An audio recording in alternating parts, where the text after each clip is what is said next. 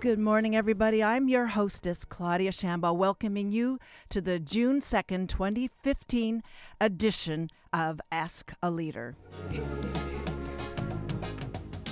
On today's show, UCI Humanities professor Jeff Wasserstrom will consider dissent in China on the eve of this year's anniversary of the 1989 massacre at Tiananmen Square in Beijing, China.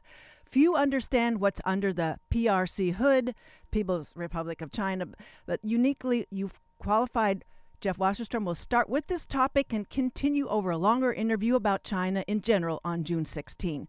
Then, the latter part of the hour, Kathleen Hallal, Dr. Jonathan Sorci, and Tom Kelly will bring three perspectives toward rounding up toxic landscaping practices at Irvine Unified School District. Don't go away. We'll be right back after the shortest break ever.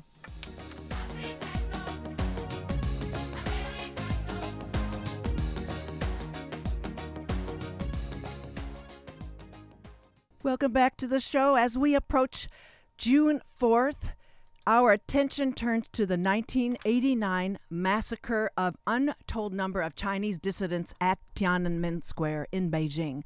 The recent protracted assembly of demonstrators that shut down many systems in Hong Kong was too a remarkable development for what did and did not happen.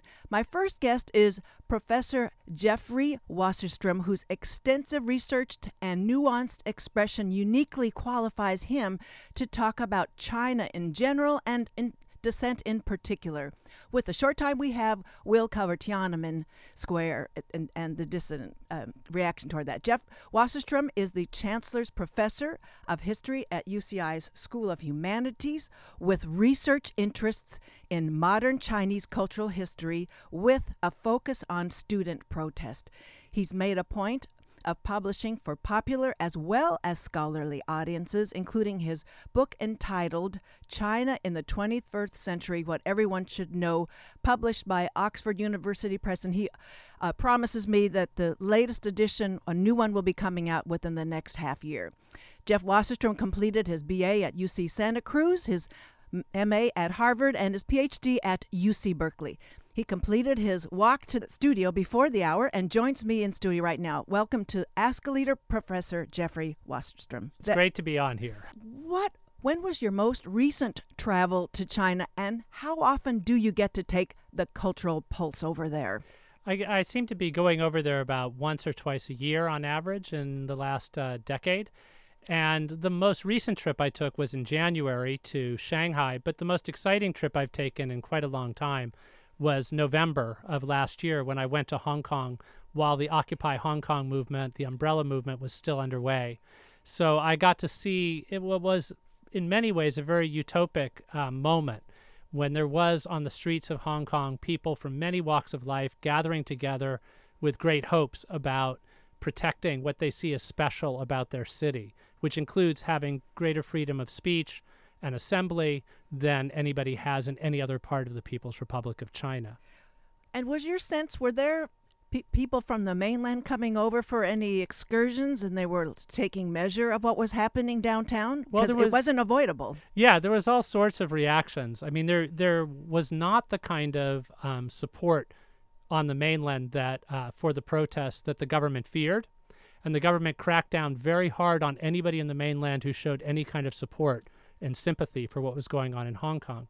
But there also wasn't much support because a lot of people on the mainland have gotten a misguided notion of what exactly things are things are going on in Hong Kong, and also um, have a feeling that people in Hong Kong may look down on them as less developed, less civilized, less cultured. There's a really uh, unpleasant dynamic going on, in part because of the way the media spins things, but in part because of differences between the two places. But there were people from the mainland who came over and were curious, um, just wanted to observe it, like the idea of seeing something that they can't see um, across the border.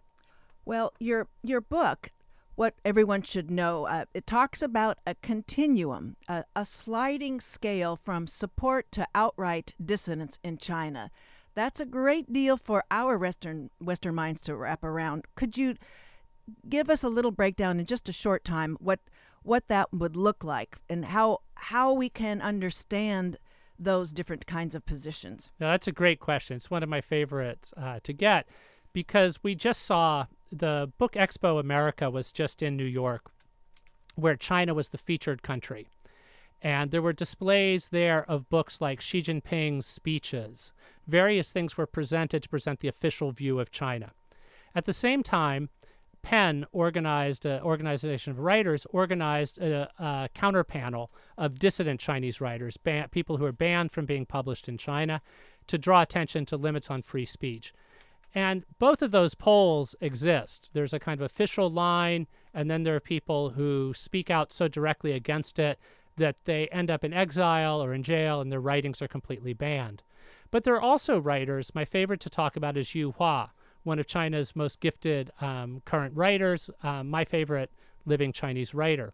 He writes novels that can be published in China, but he also writes nonfiction, including op eds for the New York Times, that can't be published in China, that can only be published abroad. His novels take critical stances toward what's going on in China, but do so in a more elusive way, do not come right out and talk about specifically taboo subjects such as the June 4th massacre of 1989. But his op eds, his nonfiction, does. Yu Hua is not a dissident. He's not in jail. He's even a member of the Official Writers Association, but he isn't somebody who's a government stooge. He speaks his mind in some ways that can only be published abroad, and then what he publishes abroad can circulate back into China through underground samizdat kinds of uh, digital manners. This is a complete. This is one example. Jia Zhangke, the the excellent filmmaker, some of whom fil- whose films are banned in China, but who keeps making films, is another example of this person navigating between these two poles. There are environmental activists as well who do that. What's been worrisome about the last year in particular is that that space to maneuver between these poles has been be getting more and more constrained.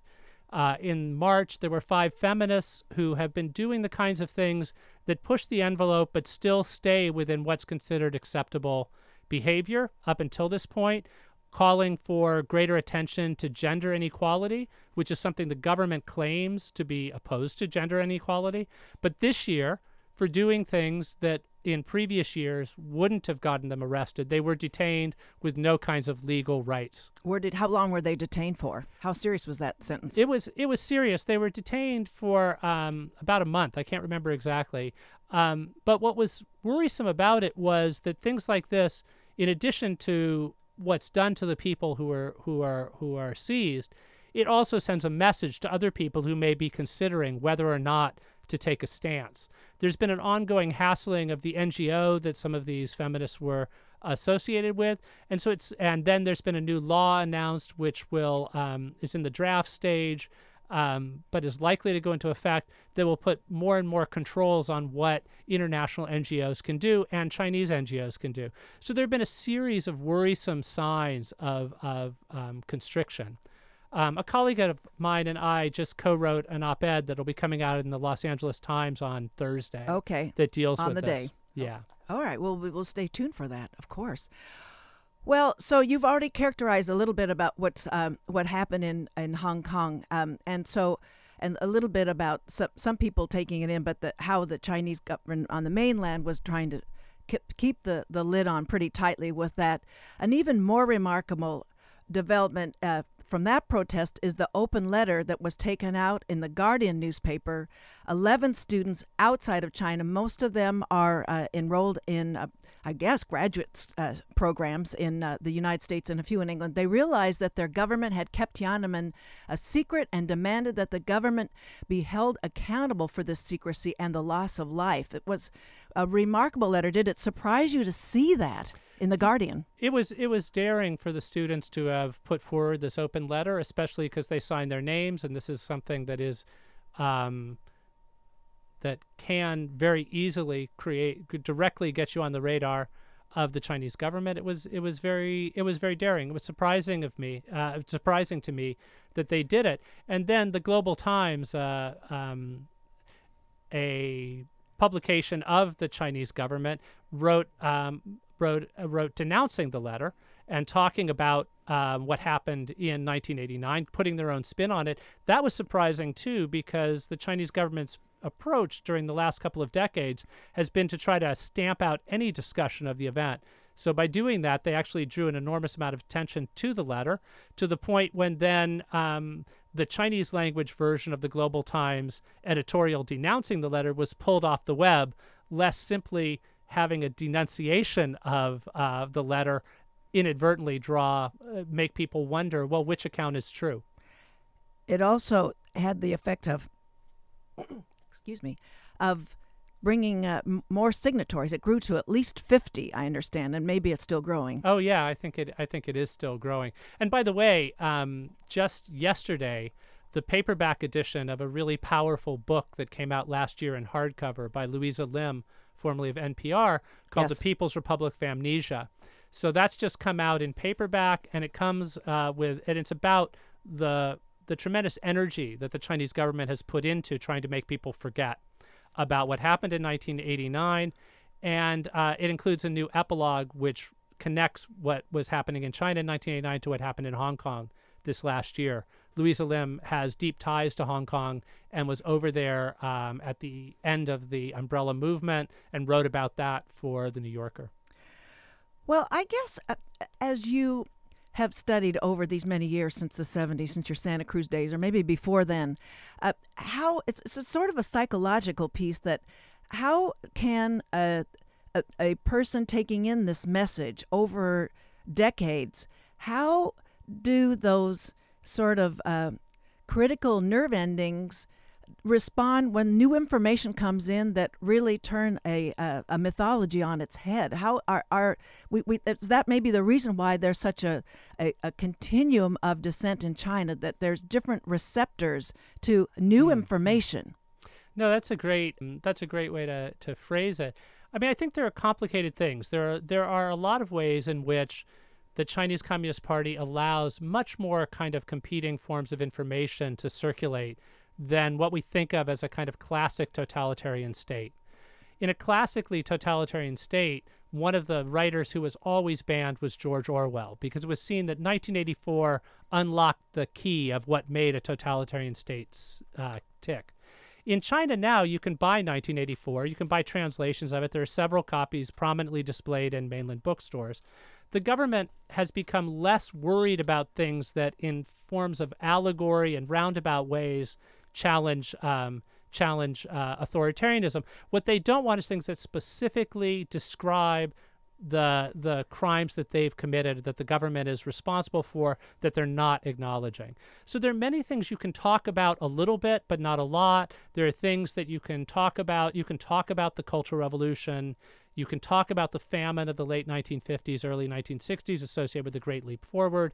What you can't do, or you'll get in trouble doing, is going into details about them, specifically who was responsible for what at specific moments. So there are ways in which it's a much more complicated uh, scenario than simply all of these no go zones. The June 4th massacre is one of those no go zones, including images of it. And I think that's because what, what becomes a no go zone are things that directly contradict key parts of the Communist Party's legitimating story. And key parts of that legitimating story that remain include the idea that the Communist Party was brought to power by freeing all of the People's Republic of China from imperialist domination.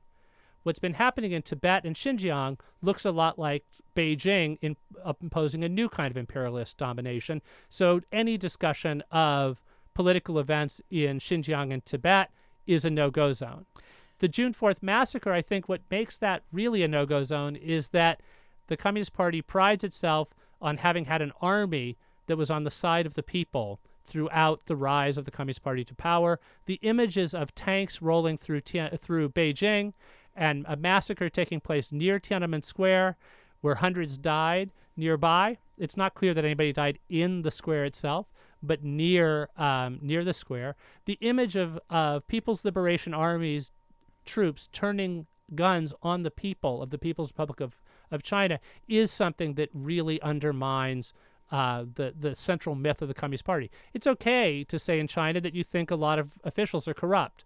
The Communist Party no longer makes a defining feature of its story the idea that it's a party free of corruption. It admits that it, there's corruption. and it can use the corruption as a, a hammer for any kind of rewards and uh, punishments that need to be meted out for perhaps more Party aligned kinds of. That's right. There's been a big um, purge. We'll talk about corruption. more of that in detail on Yeah, June two 16th. All those kinds Yeah. of things. Uh, but so the what was interesting too about that letter is it con- that the students took out the 11 signatories, uh, and eventually I'm sure there's more than the 50 that have been added to because of the the whole blogosphere is operating. So I, but um, the it concluded. Uh, intentionally invoking the notion of their own dream that's stepping on President Xi's very intentional construct of the modern Chinese dream. What did you make of that conclusion? That was pretty powerful. I think it's I think it's very powerful. I think what Xi Jinping has been talking about a lot is a so-called Chinese dream.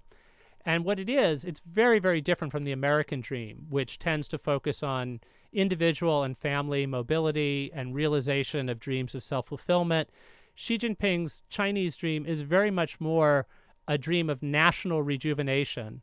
It's a collective ideal of China reclaiming its place of significance in the world, which a lot of people of Chinese descent inside and outside of China are proud of some aspects of that.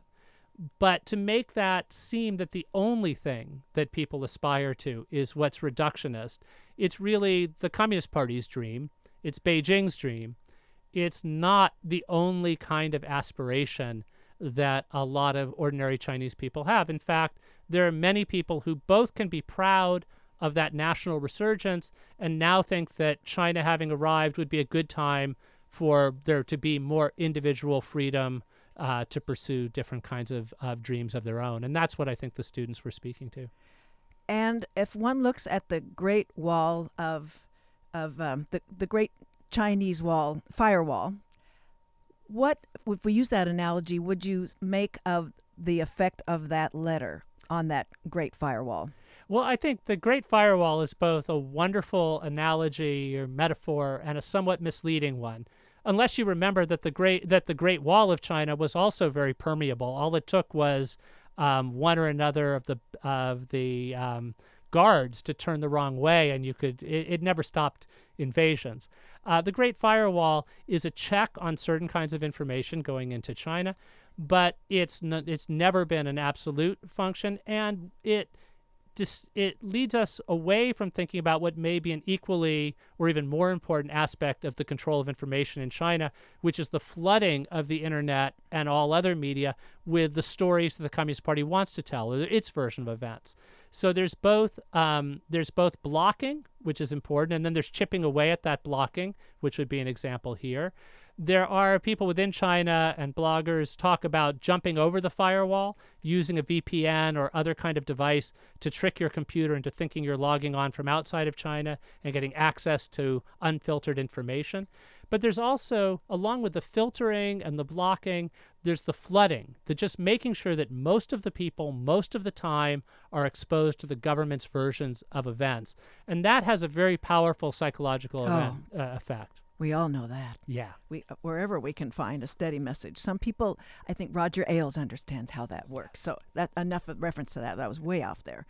Well, we know that uh, Jeff's got a really tight schedule today. This is all the time that he had for us, and um, uh, so I'll uh, just quickly let him wrap up it. Uh, just when he has to leave, that remarkably, the main author Gu Yi got the last, maybe the last word, as you said, that that he signed off, and then he realized that he had he opened up the the the floodgates by having the putting the the Chinese government on the defensive very publicly. It's powerful stuff. Do you, uh, how do you think Gu Yi and the signatories are going to make it out alive, or their families? Or are we going to Yeah. have to save that for June 16? I think we'll have to save that for June 16th. But there, I would just encourage you. He's been interviewed on the web by a couple of people. So if you look for his name, Eric Lee is one of the people who's who's done a really interesting interview with him. And in general, the China Digital Times website, which is a project run out of Berkeley, uh, it's a wonderful source for getting information about China, including it keeps you up to date on what Chinese censors are trying to block from the web, as well as translating things from the Chinese press and excerpting things from uh, written in English. So, China Digital Times, Google it. It's a great window onto um, onto China. Well, that is all the time Jeff Wasserstrom has. He's heavily booked today. We're fortunate to have you on the show, Jeff, and look forward to bringing all the rest of the my wide-eyed questions about contemporary China over a longer interview on June 16th. It's Thanks, a- Jeff. It's been a pleasure. I'll be see you again in Okay. two weeks. Thank you very much. That's Jeff Wasserstrom. He's bringing on an informed perspective on dissent in China as the world commemorates the 26th anniversary of the massacre at Tiananmen Square. Thanks a lot. Okay, we'll be back in a few minutes uh, as I queue up my three next guests that are talking about lawn maintenance in the Irvine School District, maybe in the city, maybe, and lawns all around us. So we'll be back uh, in just a minute.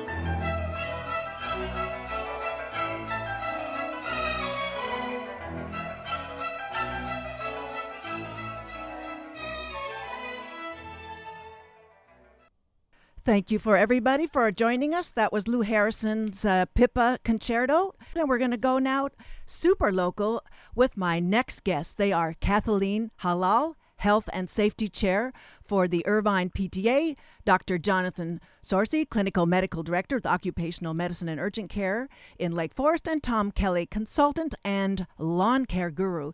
To uh, introduce each one individually, Kathleen Hallal is a mother of th- three children in the Irvine School District. She is the chair uh, of the Health and Safety for the the school district's PTA council, and with her children's allergy and health issues, she's come to realize the pervasiveness of this public health problem. So, naturally, as all good Irvine School District applied mothers, Kathleen's become interested in reducing the toxins within her children's environment and other uh, their students. Kathleen completed her undergraduate degree at Fordham and her master's at USC. Next guest is Dr. Jonathan Sorci, who completed his both uh, his uh, medical and PhD in public health degrees at Harvard and his family medical residency at UCLA.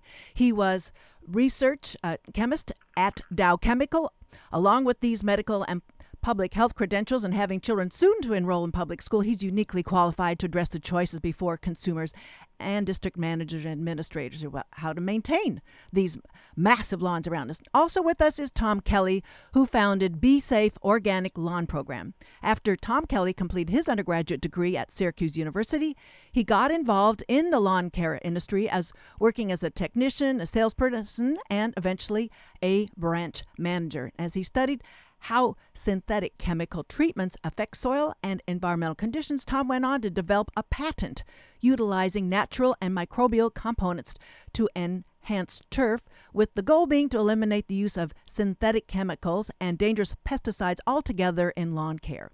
His Fire Belly Organic Lawn Care partnered with Natural Technologies Incorporated to bring the technology to a wider audience that includes both consumers uh, and commercial applicators.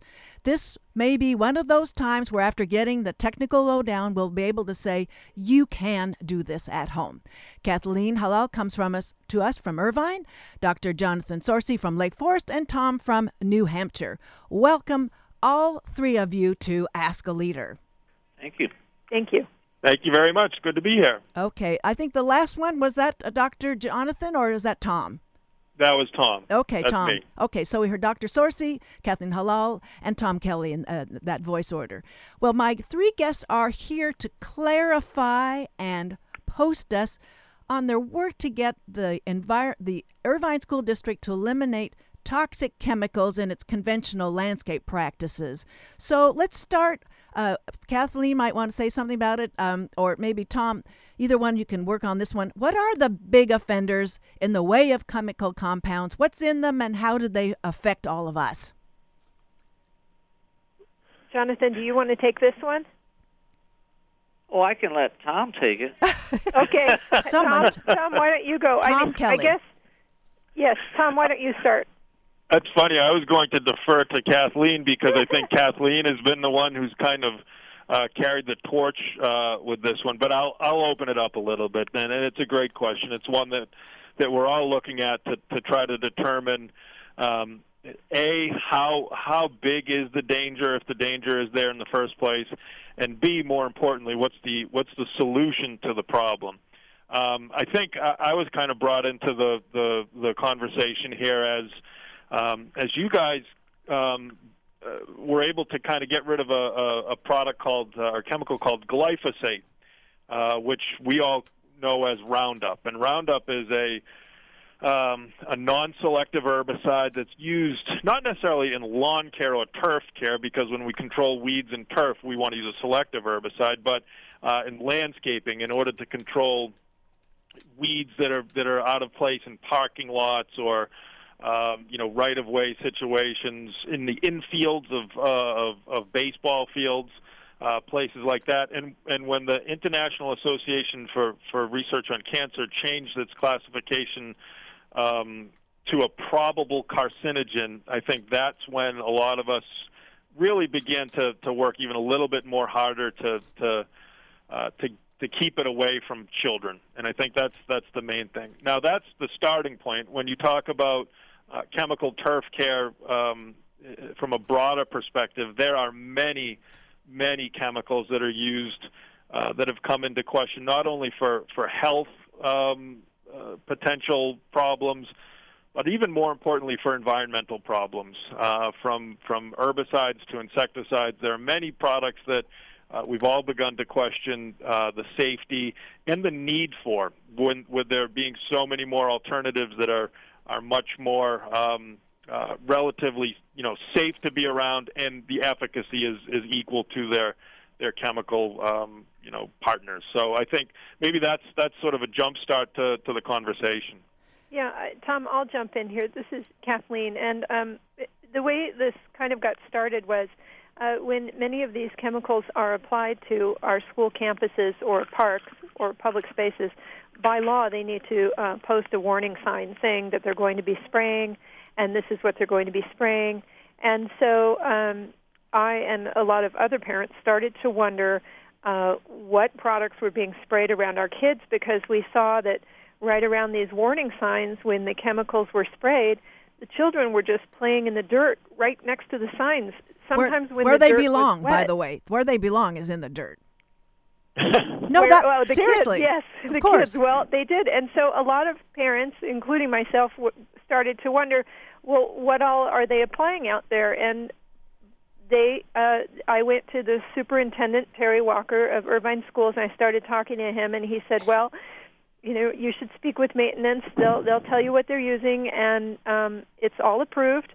And he said, why don't you work with them and see what kind of solutions you can come up with with them to see uh, if we can stop using these products and find viable alternatives for them.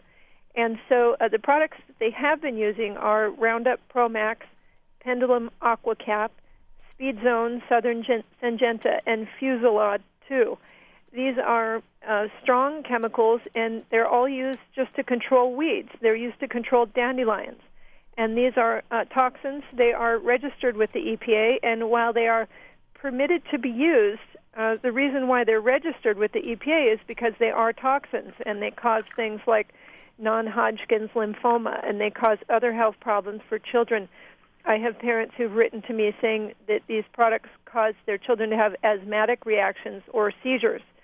So um, I I just thought it would be better to work with the district and the PTA to see if there was a way to uh, change out these chemicals and use non-toxic products. And I've gotten together with moms from other cities in Orange County, and we're all working together to get rid of these chemicals around our sports fields, baseball fields, and schools. And we're starting um, with the Irvine School District. Uh, uh, the superintendent has been very uh, gracious in working with me, and so have the maintenance guys. And uh, the minute that study came out from the World Health Organization declaring glyphosate a probable carcinogen, uh, the superintendent pulled that right away from every school campus just to be very careful. And right now, our maintenance guys have been speaking with Tom about alternative organic solutions.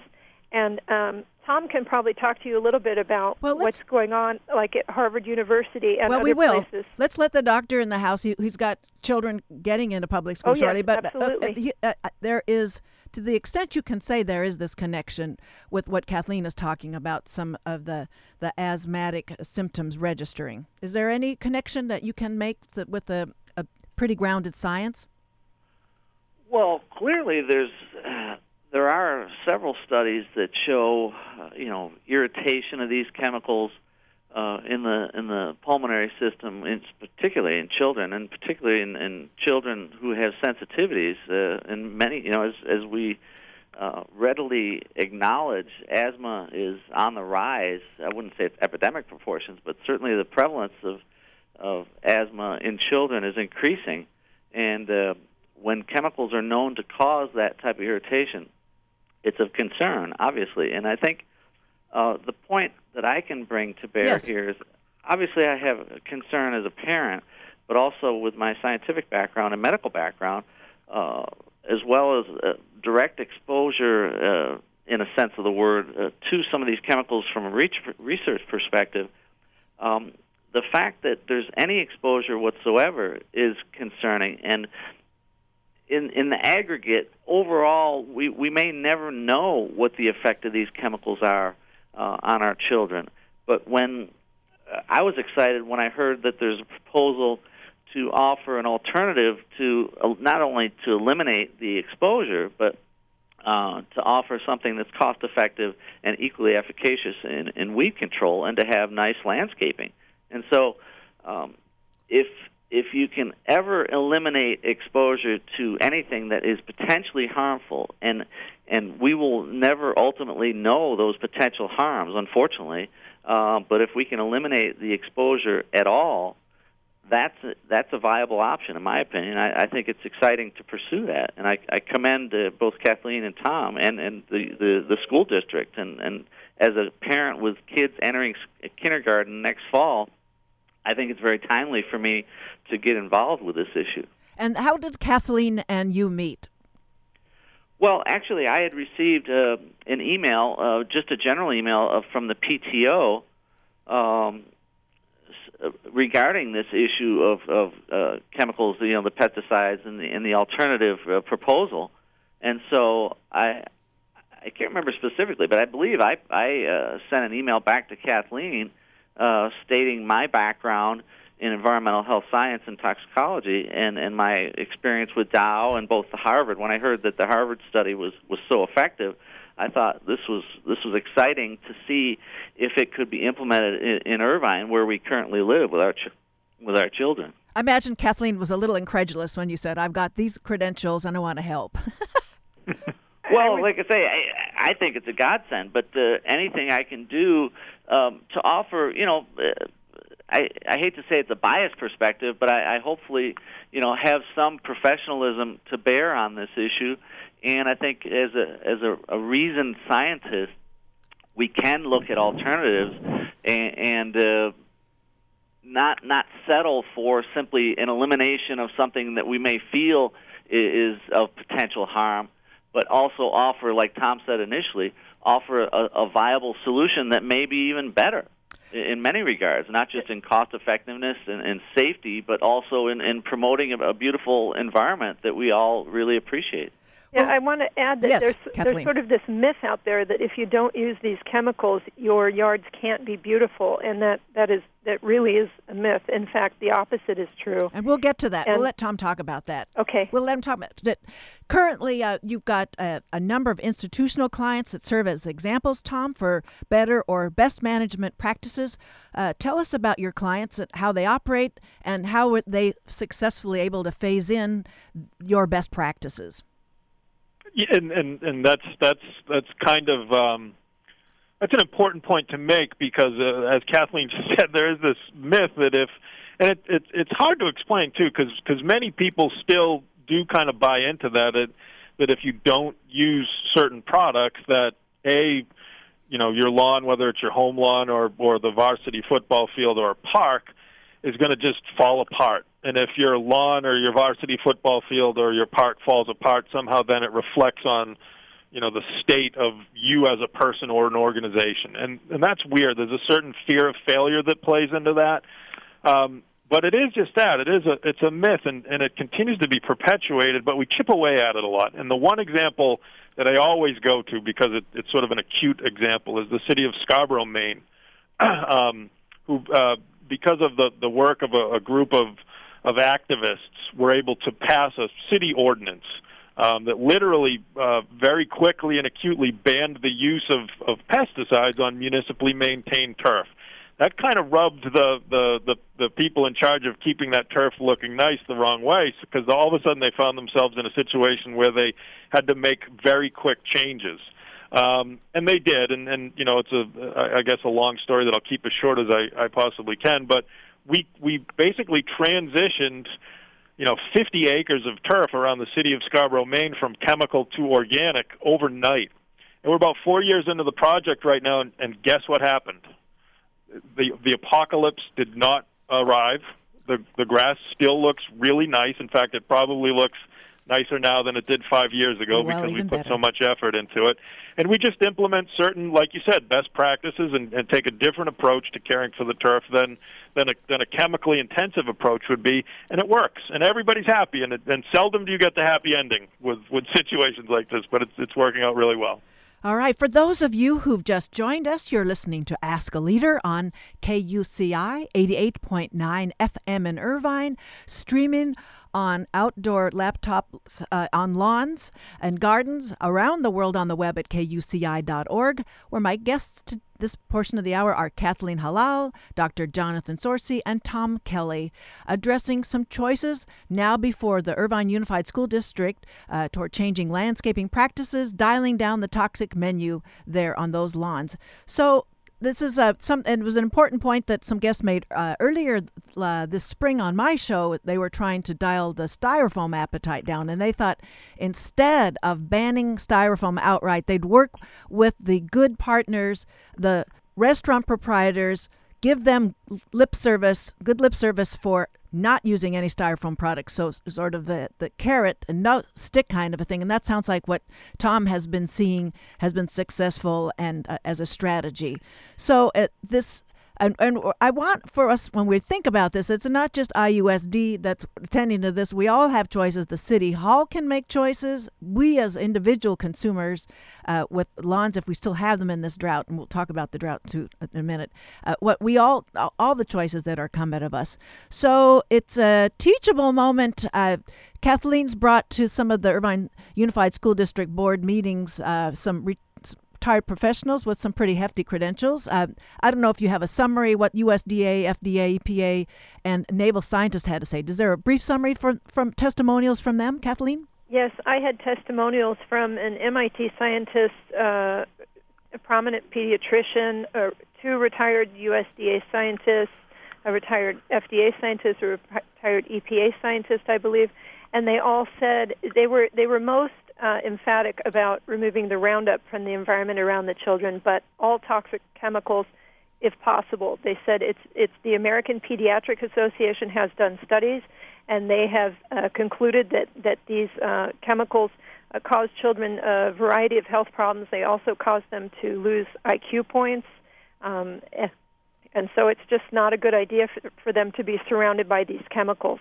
And so I took all of these letters and presented them to the board, and um, I asked them please to consider this organic option. And I want to mention too that LA Unified School District, the entire school district, dropped chemicals over 10 years ago, and so I think Orange County could do the same. And also uh, the state of Connecticut, all all schools grade K through 8, they do not have any chemicals allowed on their grounds, and the entire state of New York.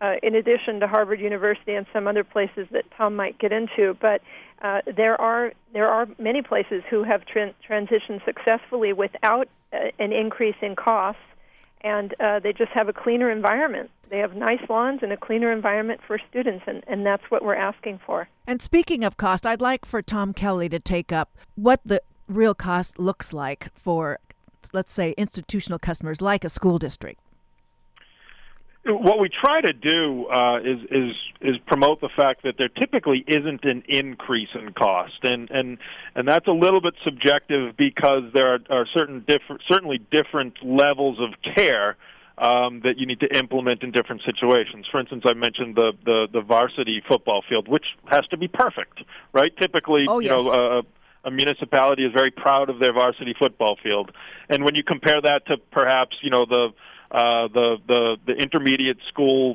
soccer practice field. Um, that has a much uh, lower um, uh, impact in terms of uh, of inputs. And and what we what we found is that uh, on average, when you begin to implement the the organic approach, typically the cost isn't much more. That's changed uh, in in the last few years. You know, ten years ago when you tried to do an organic program, um, before or prior to a lot of research and development into the products and uh, and practices, it did cost more. Um, but nowadays and people are usually surprised or taken aback when I tell them we can do it for about the same cost. I mean, it's just it, it, it, it it's just fact. Well, there uh, there is a major factor in most people I think around here would be uh, considering as a it was an important one. So, I guess I'll ask all three of you. Let's start with uh, Dr. Sorci. How long will it be before you think the mainstream comes around and says, "What were we thinking"? Well, I my hope is that it will be fairly uh, fairly quickly. I think with any institutional you know paradigm shift in in thought or, or implemented action, there's going to be some some inertial forces that that come to play here. And I think you know well we've always done it this way. We're, we're resistant to change. What if what if it has a negative impact on on you know this this area of uh, you know commerce. Uh, certainly, uh, people will be affected in terms of adjusting their their professional practices. There's a there's a there's an adoption uh, process that needs to take place. But to me, the exciting point here is that we have uh, an alternative uh, proposal that is has proven efficacy, that is uh, equally cost effective, or certainly can be, and with a lot of uh, there's a lot of you know ground roots, grassroots support that is kind of swelling. There's an upwelling of sentiment in the community that this is this is a great idea. You know, we don't necessarily have to say why don't we think of it sooner.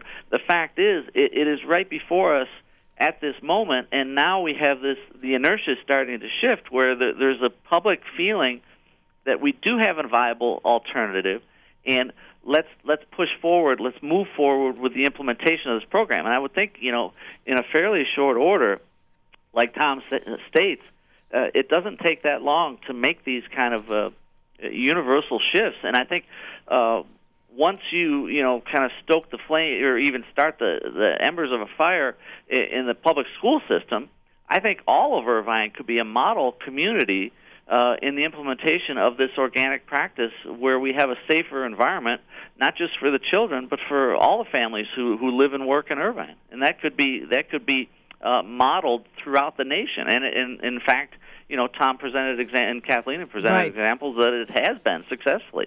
And it's it, the idea is that this could be not just implemented now, but it could be sustainable a model, a model that's there and could be here for the, the perhaps for the district to raise the ante with the leadership with the, the city council. Well, I, I want to make sure we get a chance to cover. We, we talked about cost. What about the drought complications here? What happens when we transfer our uh, maintenance practices, Tom Kelly, to what you recommend? Yeah, in theory, and, and, and from a textbook definition, by using organic practices or organic products, um, you reduce your irrigation requirement. That's that's fact, and and it it really is. Uh, it revolves around you know if you want to drill it down to sort of a simple sort of prospect. When soil, any type of soil, whether it's loam or clay or silt or sand or whatever, has a higher organic matter percent, meaning um, the soil is more rich in, in, in, in humus or, or just you know simply organic matter that organic matter tends to hold moisture. I, I shouldn't say tends to; it does hold moisture okay. much more effectively than than um, sand or or loam or anything else. Therefore, um, you require less irrigation. Over time, it it, it becomes more drought, uh, not tolerant, but uh, it becomes a, a better resilience toward drought. You got it. It's not you don't snap your fingers and all of a sudden reduce your your irrigation requirement by 50%, but it is something that certainly happens over time. So I guess I'd like to find out what Kathleen is the next move at the district. What do uh, pe- what parents need to know? What do constituents of the city need to know? Where where are we at this point? Well, uh, the first thing I'd like to say is I would like to encourage uh, parents who are grateful for the board's consideration of this switch to send thank you notes to them and for their having uh, pulled Roundup off of the campuses. I really want to commend uh, our superintendent, Terry Walker, who has been working with me from the very beginning on this project. And if parents want more information, we have a Facebook page called Irvine Schools Pesticide Free, or there's a greater Facebook page that's um, part of all of the Orange County mothers groups, and it's spreading quickly across the nation. It's called How to Create a Toxin Free, a Toxic Free Environment or Community. How to Create a Toxic Free Community. So either of those Facebook pages, you can go for information, and I just encourage people to step up and support our school board. Uh, change is not easy, but other districts and universities and sports teams have, have done this change successfully. And um, our district right now is working with consultants to try and come up with a, a plan. And Tom Kelly, I want to give you a chance to talk about it, being a win-win-win-win. Uh, there's off-site impacts when we dial down toxins uh, it, where our landscaping is. There's there's off there's the externalities of what we're doing on those lands. I'd like you to talk about that and what you're going to be doing in your BeeSafe Mission 50 for the summer. Yeah, I, I think uh, one of the things that we fleshed out even in this conversation is that there. Um, the the biggest hurdle that we face, and Kathleen will tell you this as well, is that it's it's perception. Uh, a lot of times people simply don't know that, that that this issue is even out there until you literally see the pesticide sign in the dirt with a kid playing next to you, and sometimes even then it doesn't reflect uh, on on on parents that, and and that's kind of hard to understand. So what what, what we've tried to do, and and uh, we're really ramping it up to a, to a, to a campaign level this summer, is to promote awareness uh, of the issue to begin with, and, and we're running a camp, campaign called BeeSafe Mission 50. Uh, and and what it is all about is is really trying to quantify um, uh, the approach in terms of, of knowledge, and we'd really love to see 50% of all turf treated uh, converted to organic uh, in the next decade. That's our goal. And we know the only way we can get that done is by helping people to understand that A, it's possible, I should say, A, there's a problem with the way they do it now, and B, it's possible to do it the other way. So uh, we've started a campaign. You could go to BeeSafeMission50.com and, and see some of the details. But we, we really want to help people understand that this problem exists in the first place.